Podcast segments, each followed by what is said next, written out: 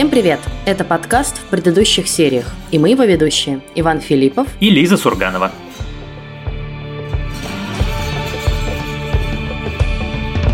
И сегодня мы с Лизой обсуждаем мини-сериал, который называется «Лестница». Вы писали нам с предложением его обсудить, и вот мы его посмотрели и готовы обсуждать.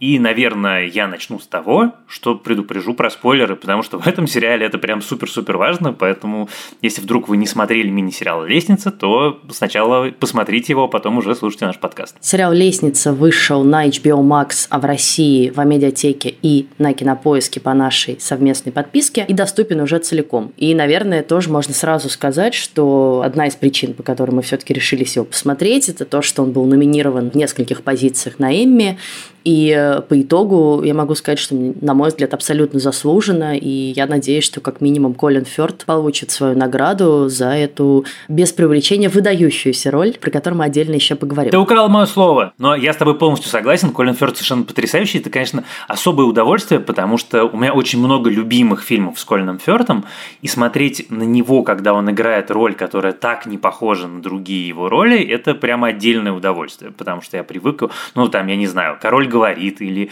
первый Кингсман, в котором он абсолютно другой.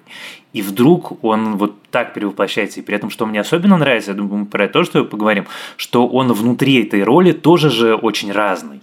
Он когда играет вот этого вот Майкла Питерсона, это же тоже там есть два Майкла Питерсона, если на самом деле не больше. Ну, мне кажется, что да, что в этом и суть этого персонажа, и сложность, собственно, этой роли, потому что очевидно совершенно, что это очень неоднозначный человек, был и есть. И тут, наверное, важно сказать, что вообще-то наверняка вы уже знаете, если вы посмотрели сериал и догадались в целом, что это история, основанная на реальных событиях, и более того, основанная на документальном сериале одноименном французском, как бы съемки которого нам тоже показывают в художественном мини-сериале.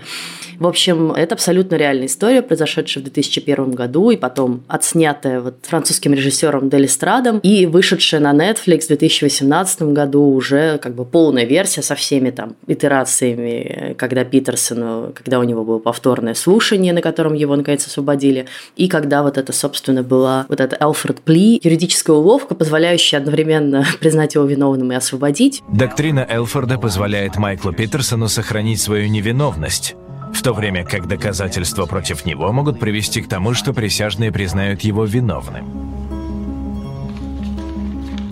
И тогда судья скажет, вы понимаете, что имеете право заявить о своей невиновности и предстать перед судом присяжных? Да.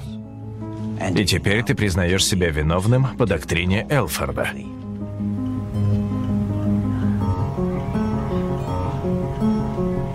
При согласии ты будешь официально освобожден с учетом отбытия наказания за время под стражей.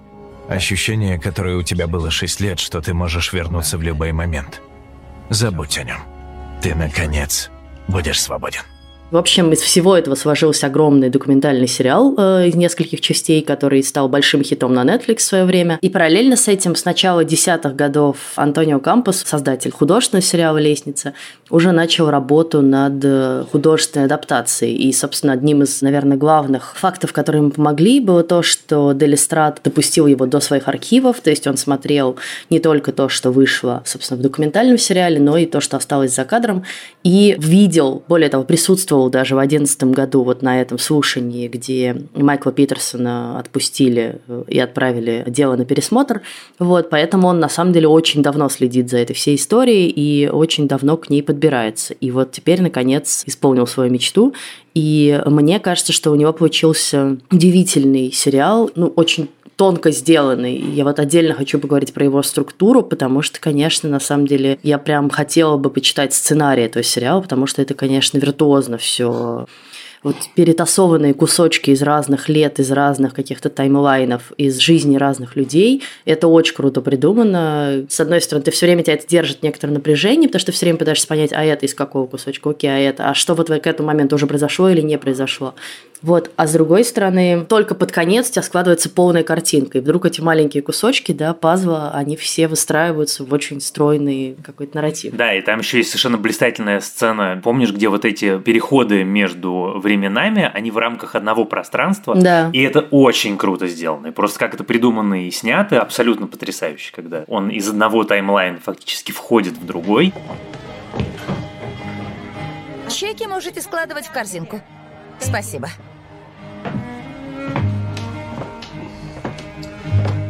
Получается, она падает с лестницы, начиная вот отсюда, и потом ударяется головой об косяк затылком. У меня, конечно, когда я смотрел «Лестницу», наверное, я даже благодарен, что так получилось. Я не хотел смотреть «Лестницу», я посмотрел трейлер, что-то мне не понравилось. Классика просто. Мы заставили Ваню, допинали его, ему понравилось. Так вот, я не хотел смотреть, и первая серия меня не впечатлила, потому что я думаю, ну что ж такое-то? Ну как бы как из этого можно вытащить 8 серий? А потом, когда я увидел, как из этого можно вытащить 8 серий, это, конечно, впечатляет невероятно. Невероятно впечатляет. И я, конечно, смотрел его и думал про то, что это мои такие привычные мысли, все время думаю, как бы, а как бы мы могли сделать, а как бы что. И я понимаю, что вот этот сериал, он, конечно, дает шаблон, в хорошем смысле слова, шаблон того, как можно рассказывать, круто рассказывать true crime истории. Это очень прямо вот, я прям представляю себе несколько историй, которые я знаю, которые можно было бы вот так рассказать. Я после первой серии держался двумя руками, чтобы не полезть в Википедию и не начать читать. А скажи мне, вот вопрос, который, разумеется, мне кажется, нужно обсудить первым. Как ты думаешь, все-таки он ее убил или нет?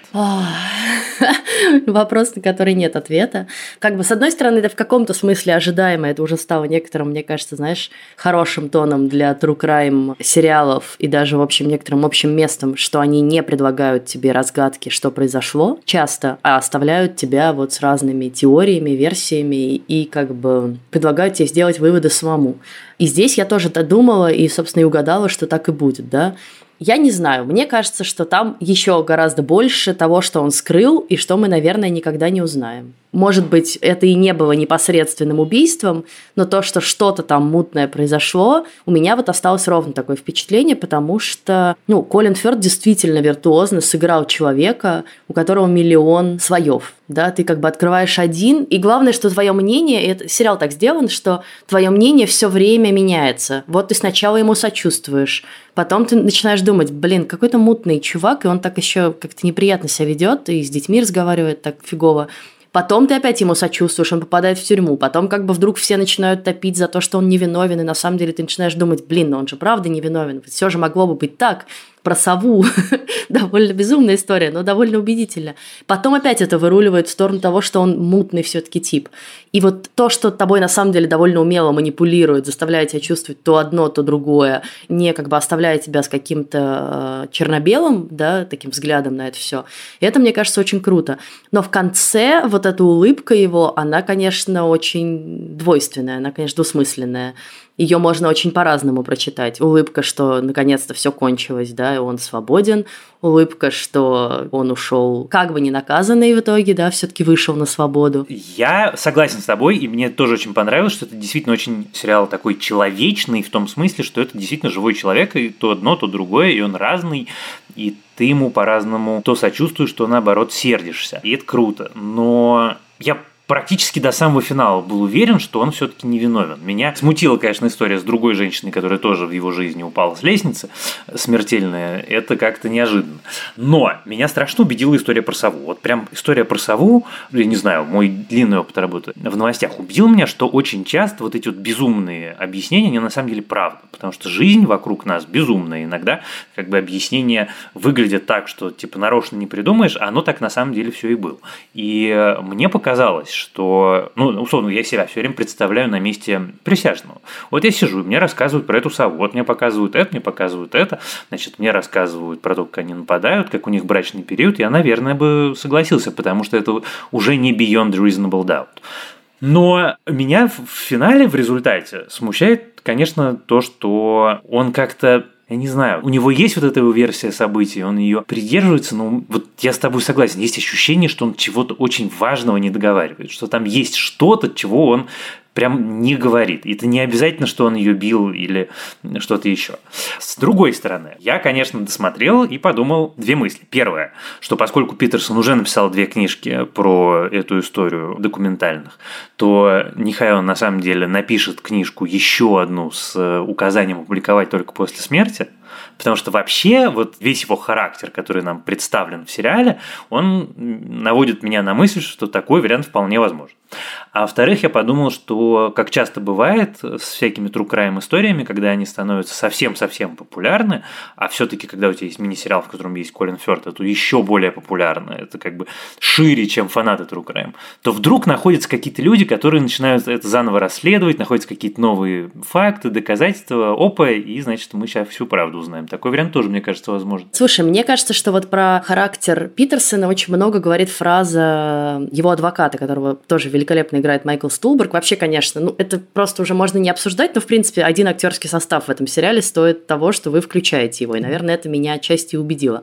Так вот, помнишь, когда он ему говорит, они вот там спорят, типа, как бы, что прокуроры допустили ряд каких-то действительно очень грубых ошибок, и вот как бы можно придраться к их и разобрать их кейс и сказать, смотрите, это не справедливый был процесс.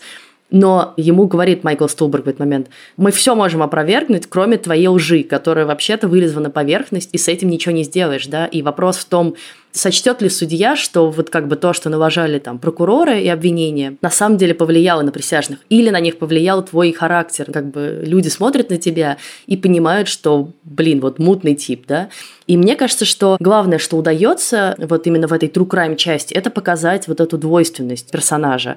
И то, что ты до конца не можешь как бы проникнуться. Ты вроде как сопереживаешь ему, а вроде как все время сдерживаешь себя, потому что фиг его знает. И когда в конце, да, он как бы начинает и говорит, что вот сейчас я хочу рассказать, я хочу рассказать, ты прям ждешь. Сейчас он скажет, да, я ее убил, чуваки. Ну, окей, он не говорит, но все равно он признается в том, что он врал. И мне очень нравится, что это not your typical true crime drama, да, то есть, в смысле, ты начинаешь это смотреть, вот ты прав, да, что как бы ты пытаешься понять, о чем, собственно, история будет. Вот убийство, вот как бы, окей, начался судебный процесс, а о чем мы будем смотреть-то все это время. И самое поразительное, да, что обвинительный приговор выносится в середине сериала, и как бы все, чувак отправляется за решетку. На этом можно было бы закончить в целом. И дальше там дать по скриптам, титрами, что на самом деле он как бы от отмазался потом. Но, на мой взгляд, и для меня на самом деле гораздо интереснее в этом сериале была часть с семейной драмой, которая не сразу тебе раскрывается, но постепенно вовлекает тебя гораздо больше, чем вот э, желание отгадывать, убил он ее реально нет. Это, на самом деле меня этот вопрос не очень волнует. Меня гораздо больше волновал вопрос, почему дети не пришли к нему в конце, что все-таки стало финальной точкой в их отношениях. Не пришли в смысле вот на вот это последнее заседание судебное, где он как бы произносит слова, что окей, я виновен потому что вот его отношения с, и с женой, и с детьми, и отношения между детьми, это было для меня гораздо более завораживающим и интересным. И мне кажется, это тоже очень круто придумано, и как бы динамика в парных отношениях, да, между двумя братьями, которые, с одной стороны, друг друга страшно любят, а с другой стороны, вот это вот ужасно противное соревновательное ощущение, что один пытается выиграть у отца внимание за другого, да, и как они меняются местами, да, как один, который был э, как бы неудачник, становится нормальным парнем, семьянином, а второй становится, значит, забулдыгой в депрессии. И с сестрами, да, которые тоже как бы не могут ни с собой, ни друг с другом договориться, как им вообще себя ощущать в этой всей безумной истории, лишившись двух матерей, и лишившись отца, которого отправляют в тюрьму. Это, конечно, вот для меня, на самом деле, это вышло в какой-то момент на первый план. Ты знаешь, да, я, наверное, не могу разделить, отделить одну историю от другой. Для меня они все, ну, как бы, вот, когда я могу отделить, когда я говорю, что мне там нравится семейная драма, но меня меньше интересует. Суд, это, скорее всего, означает, что это не очень удачный сериал, а здесь как раз, поскольку одно настолько неразрывно связано с другим, даже когда кажется, что там речь идет абсолютно не связанных с судебной историей или с преступлением, там, семьи семейной части, все равно ты понимаешь, что это не просто так, ты понимаешь, что это все равно связано с основным, так сказать, нарративом. Удивительное дело. Вот я очень не люблю актера Дэйна Дехана. Он прямо после фильма «Валерион» у меня в списке актеров, которых я прям не выношу, потому что он настолько чудовищен в этом фильме, что я прямо плююсь при его имени. А тут он прекрасный. А тут он прям тонкий, разный, круто играющий. Такой же совершенно замечательный э, младший Шварценеггер, который сын Шварценеггера, который второго брата А, играет. блин, серьезно? Я не поняла, что это сын Шварценеггера. Это сын Шварценеггера, да. Но он такой смазливый, что меня бесил просто своей смазливостью. Не, ну он и играет такого красавчика, который знает, что он красавчик. Это же тоже важно. Вот. И замечательная совершенно Софи Тернер, которая абсолютно, вот это же э, бывает, когда к тебе амплуа прилепилась, и ты вот сыграла в «Игре престолов», и все, и, значит, все тебя так запомнили. А тут она абсолютно новая, абсолютно неожиданная, очень живая, ну, невероятно красивая, само собой. Вот, это очень здорово. Это, конечно, колоссальная заслуга режиссера, что у него все играют прекрасно, включая тех, кто, наверное, играть так хорошо не должен. Вот мне очень понравились, правда, эти две истории, и двух братьев очень понятная мне, да, такого соревновательского духа между сиблингами, и особенно, наверное, такое, мне кажется, у парней такое бывает, да, вот именно у отца заслужить как бы уважение, внимание и показать ему, что ты мужик. Но гораздо более, на самом деле, душераздирающей для меня была история девочек, потому что, ну, во-первых, просто представить, что все это реальная история. Это, конечно, я просто смотрела, я не понимала, такое может быть. В смысле, вот у них погибли родители, вот у них ужасно погибла мама, он их взял, удочерил. Потом был какой-то трэш с тем, что он пытался их разлучить и выставить, значит, девочку, у которой был более тяжелый нрав разделить их, да, и как они про это узнают, и как они боятся друг друга ранить и скрывают это друг от друга, да, и при этом как бы как они привязаны к новым родителям и тоже не понимают, что им чувствовать, а кто их настоящие родители, а где их дом настоящий, в Германии, да, вот этот вид из окошка идиллический, или вот здесь, где тоже произошла страшная смерть их э, второй матери. И то, что Колин Фёрд, да, действительно не проявляет к ним на самом деле никакого, вот как бы это показано изначально, как такая идеальная семья, все собираются, говорят друг другу тосты, говорят друг другу какие-то слова. Я бы хотела поднять тост за нашу прекрасную дочь Марту. Неважно, какого цвета твои волосы, А что если синие? хоть синие, хоть зеленые, А это мысль. ты прекрасна. И ты моя дочь. За Марту. За Марту. За Марту. За Марту. Так, держи. За маму. Знаю, мы уедем, но мы всегда будем с тобой, как ты была рядом с нами. Спасибо. Люблю тебя. И я тебя. За маму. За, маму. За Кэтлин. За маму. Давайте я. За папу.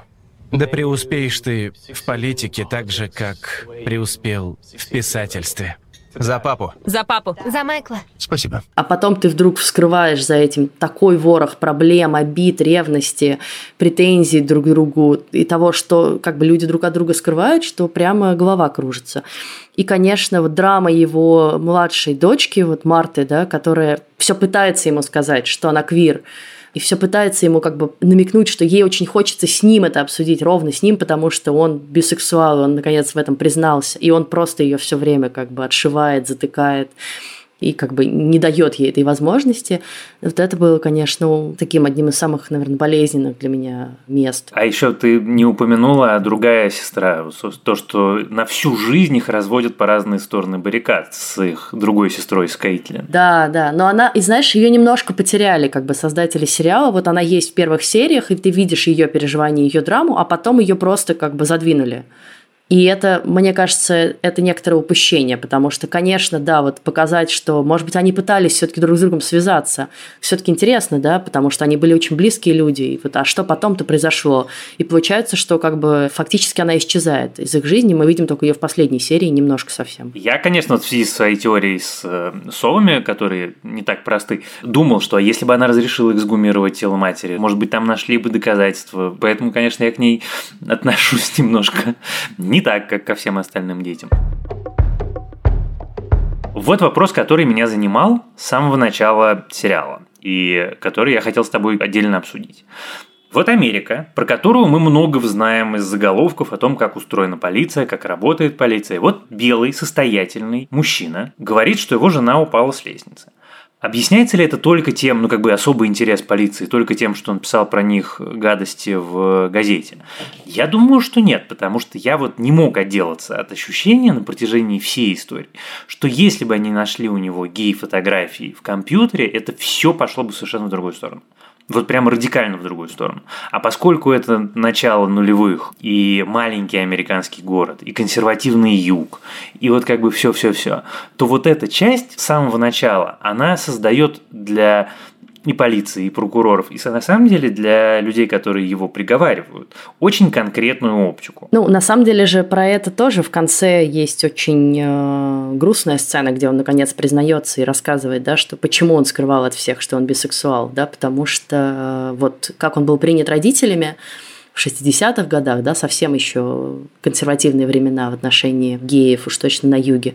Вот. И то, почему он как бы не мог э, никому признаться, в том числе и жене, с которой, казалось бы, были доверительные отношения, опять же, вот даже в конце, когда ты понимаешь, что, блин, чувак, ты все-таки всем врал, это очень стрёмно, это очень странно, но ты понимаешь, что он прожил тоже какую-то чудовищную травму в детстве и всю жизнь, да, вот и жил в необходимости скрывать, кто он есть, это, конечно, тебя опять отбрасывает в сочувствие к нему. Когда мне было 11 или 12, я играл в бейсбол. И однажды ночью я фантазировал о девочке, дочери моего соседа, Мелани. Неожиданно фантазии появился он. Кто появился? Парень из команды. В тот момент я понял, что меня очень привлекают не только женщины, но и парни. И я понял, что должен это скрывать от всех. Твои родители узнали? Однажды ночью отец застал нас. Ну, знаешь, за экспериментами. Он очень разозлился. Я помню, как сидел в машине возле гаража и слушал радио. Только я, моя мама, пятая симфония Маллера и синяк под глазом. Тогда я понял, что проще врать. Так безопаснее. Я хотела еще поговорить про такую мета, да, оптику сериала, который на самом деле показывает отчасти вот обсессию нашего современного общества true crime историями потому что это, правда, стало одним из главных жанров последних, наверное, 20 лет на телевидении, и в документальном формате, и в художественном формате. Ну, как бы можно просто на Netflix, да, посмотреть, какой популярности там достигают документалки про преступления и про серийных маньяков.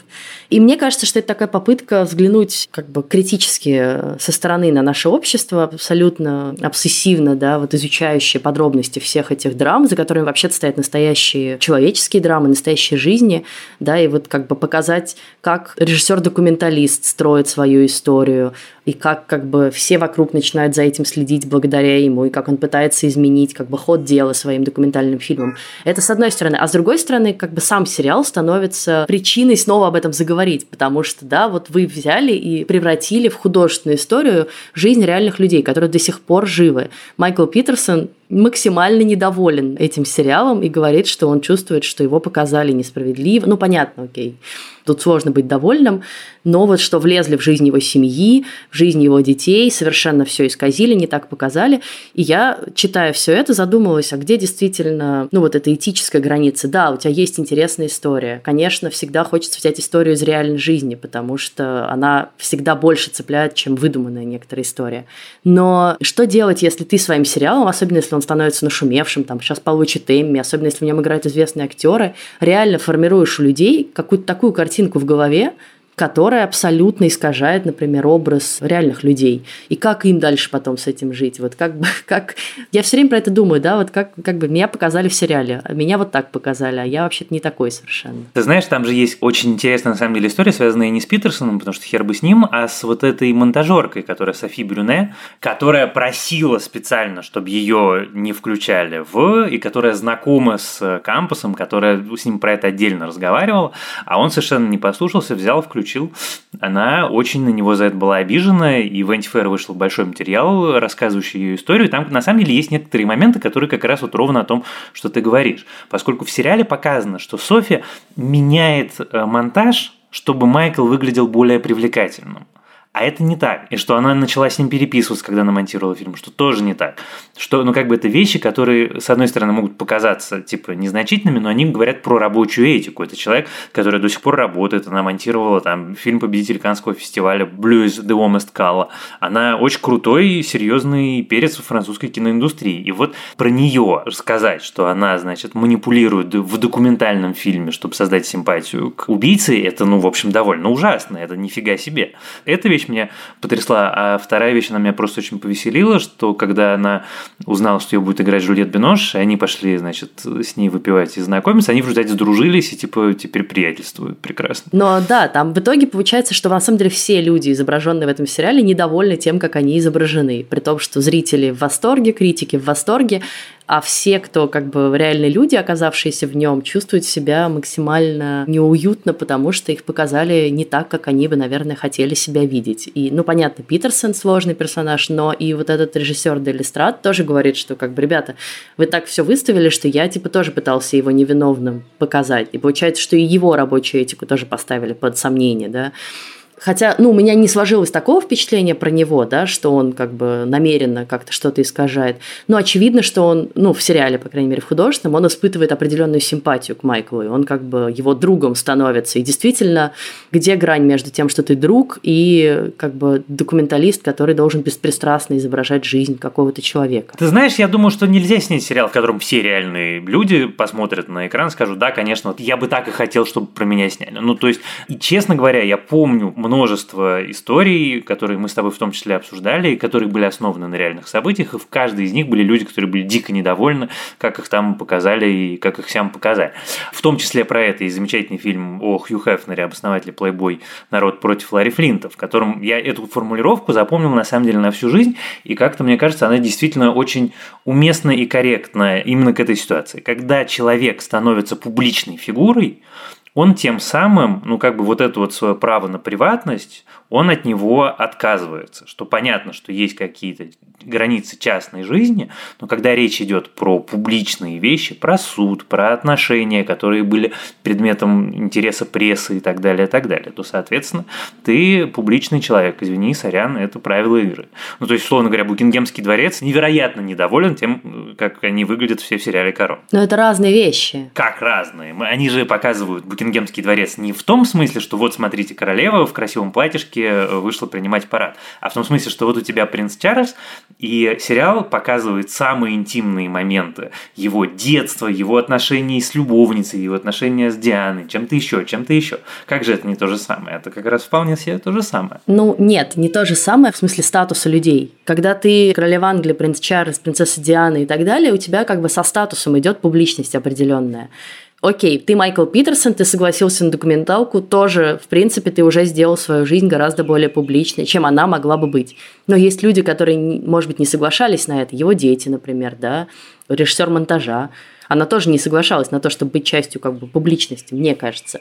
И на самом деле, и в том числе и в отношении сериала «Корона» есть всегда этический вопрос, как бы ты, снимая сериал для большой аудитории, несешь ответственность за тот образ, который ты формируешь у людей, да, в отношении этих людей. Очень многие, мы с тобой про это говорили, да, что очень многие будут воспринимать сериал «Корона» как исторический, что очень многие будут оценивать личность Елизаветы или принца Чарльза по этому сериалу. И точно так же с Питерсонами, потому что вот я рядовой зритель, да. Я не смотрела документалку «Лестницы», наверное, не буду, потому что это много часов, и я не знала раньше про эту историю, хотя, очевидно, в Америке это очень известная история, судя по тому, что я читала. Просто такой как бы показательная история с большим вниманием прессы и тем более вот с последовавшей документалкой. Я не буду это ничего смотреть, и у меня останется вот такое впечатление, которое осталось после просмотра этого сериала. И здесь вопрос, как бы, я, с одной стороны, получила большое удовольствие от просмотра этого сериала и от игры актеров, а с другой стороны, вот, допустим, я встречаю Майкла Питерсона в реальной жизни. Как я к нему начинаю относиться? Где вот это, как бы, да, эту границу провести. Для меня это, как для начинающей сценаристки, тоже это как бы такой, ну, а как вот к этому подойти, да, как не перегнуть палку, как как бы не заиграться в драму, да, ну, во всех смыслах. Да, согласен. На самом деле у меня, наверное, тоже нет ответа на этот вопрос. Хотя к Майклу Питерсону, если я его когда-нибудь встречу, я буду относиться отрицательно. Ты знаешь, мне вот что я хотел еще сказать. Мне очень не хватило Тони Калет в этом сериале, потому что она абсолютно потрясающая, там, божественно красивая и невероятно круто играет, и тоже очень разная. Но ее очень мало. Это, конечно, всегда обидно, потому что хочется, чтобы Тони Калет было много. Тем более у них такая интересная пара с э, Кольным Фёрдом получилась, с такой очень интересной динамикой, очень разной. Да, там сцена секса, конечно, довольно мощная для, для актеров такого ранга и возраста. Да, согласен. Да нет, там все мощное на самом деле. Он вот как бы с точки зрения драмы, он прям выдающийся, выдающийся мини-сериал «Лестница». Слушай, про Тони Калет я вот что хотела сказать, да, что на самом деле то, за что хвалят сериал «Лестница» американские критики, ну, вот там есть, как бы, все говорят, а зачем было снимать художественный мини-сериал, если вот как бы есть огромный документальный сериал, все это уже показано, мы все это видели, как бы нафига в это еще раз лезть. И все говорят, нет, это абсолютно стоило того, потому что сериал в том числе показывает Кэтлин, да, женщину, которая в документальном сериале предстает только в воспоминаниях, в детских фотографиях и в фотографиях из морга, да, после вскрытия, что, конечно, как бы абсолютно лишает ее субъектности какой-то. Вот здесь она предстает живой, сложной тоже, неоднозначной, к ней тоже много вопросов. И ты как бы гораздо больше, наверное, начинаешь сопереживать ей и ее детям, когда ты видишь вот как бы эту живую женщину в плоти. Тоже, соглашусь, прекрасно сыгранную Тони Колет. В общем, при всех вопросах, не претензиях, а вопросах скорее к сериалу, который, точнее, вызвал у меня, да, вот каких-то размышлений, я очень довольна тем, что мы все-таки его с тобой посмотрели. Правда, желаю ему разных наград, в том числе на Эмми, буду болеть за Колина Ферта. И это, ну, правда, мне кажется, мастерски сделанная работа с точки зрения вот сложной структуры, с точки зрения актерских работ и с точки зрения такой манипуляции, ну, я в этом смысле не имею ничего в виду плохого сейчас под этим словом, в, данный момент, зрителям, то есть направление зрителя от одного чувства к другому. Да, я с тобой согласен. Ты знаешь, мне еще кажется, что этот сериал, он такой мастер-класс по сценарному мастерству, и поэтому если люди, которые хотят в будущем писать или сейчас пишут сериалы, особенно такие жанровые и связанные с э, тем или иным образом с True Crime, то им, конечно, посмотреть «Лестницу» очень стоит. Там есть вещи просто мастерские. Вот в том числе как раз мы много раз видели, как авторы играются с флешбеками и как бы рассказывают историю нелинейно, и действие происходит сразу в нескольких годах. И то, как сделано это в «Лестнице», это образец, потому что здесь ты ни разу об этом не спотыкаешься, ни разу за это не цепляешься. А огромное количество сериалов, там, не знаю, какой-нибудь «Змей» от Netflix, в котором ты просто не можешь из-за этого смотреть, потому что это невыносимо плохо, и ты путаешься, и там неудобно и странно приду. А, ну я вот, конечно, еще хотела сказать про, мне кажется, очень крутую э, задумку с тем, что они из изображают три версии смерти Кэслин, да, что мы видим как бы и версию Майкла, и версию жюри, и вот эту третью версию с совой. И сначала, когда ты начинаешь смотреть эту сцену, ты еще не знаешь, чья это версия. Это, ну, как бы, тебе же никто не говорит в сериале, смотрите, это версия того-то, или это то, как было на самом деле, или а вот это то, как это увидели жюри. И в какой-то момент, когда вдруг включается история, в которой ты видишь, что Майкл убивает Кэтлин, ты думаешь, блин, охренеть, неужели, то есть он действительно ее убил, а потом как бы становится понятно, что это то, как это жюри презентовало, да, и восприняло, и почему его посадили когда уже с совой ты уже понимаешь эту фишку, и ты знаешь, что должно произойти, но ты в адском напряжении ждешь эту сову. Ты, там уже довольно круто сделано, она выносит этих оленей, и тоже вот, блин, внимание к деталям, ты просто вот за эти детали как за крючочки, да, вот олень, вот этот сосед увидел этого оленя на распродаже, потом этот олень снова всплывает, потом он его находит на фотографиях. Ты думаешь, господи, офигеть. И вот эти летучие мыши, которые не оставляли меня, э, не давали мне покоя всю дорогу, я все ждала, что-то же должно, почему-то же они там тоже не случайны, да. Ну, в общем, ты эту сову ждешь просто как в настоящем хорроре, хотя ты знаешь, что произойдет. Но я еще читала, как это же очень сложно было снять, потому что мало того, что ей надо было три раза сыграть э, смерть, что, в принципе, уже непростая задача для актера, ей надо было еще упасть на эту лестницу, удариться головой в определенных местах, так, потому что вот главное, что там было зафиксировано, мы не знаем причины ее смерти, но мы знаем, как бы, где и сколько раз она ударилась, как она кашляла, куда, как бы, брызгала кровь. А при этом это у нее был на это один дубль потому что это как бы очень сложное постановке сцены, она увешана этими трубками с искусственной кровью. И вот ей надо как бы с одного дубля три раза сыграть э, сцену, где она в определенных точках должна удариться головой об стену. Это удивительно, конечно. Тоти Калет просто моя героиня. Ну, сцена при этом жуткая абсолютно. Да, да, да. Она, конечно, ты еще надеешься, может быть, не будут это показывать крупным планом, но нет, пожалуйста, вот три раза смотришь, как женщина залита кровью, и как она кашляет и умирает на этих ступеньках.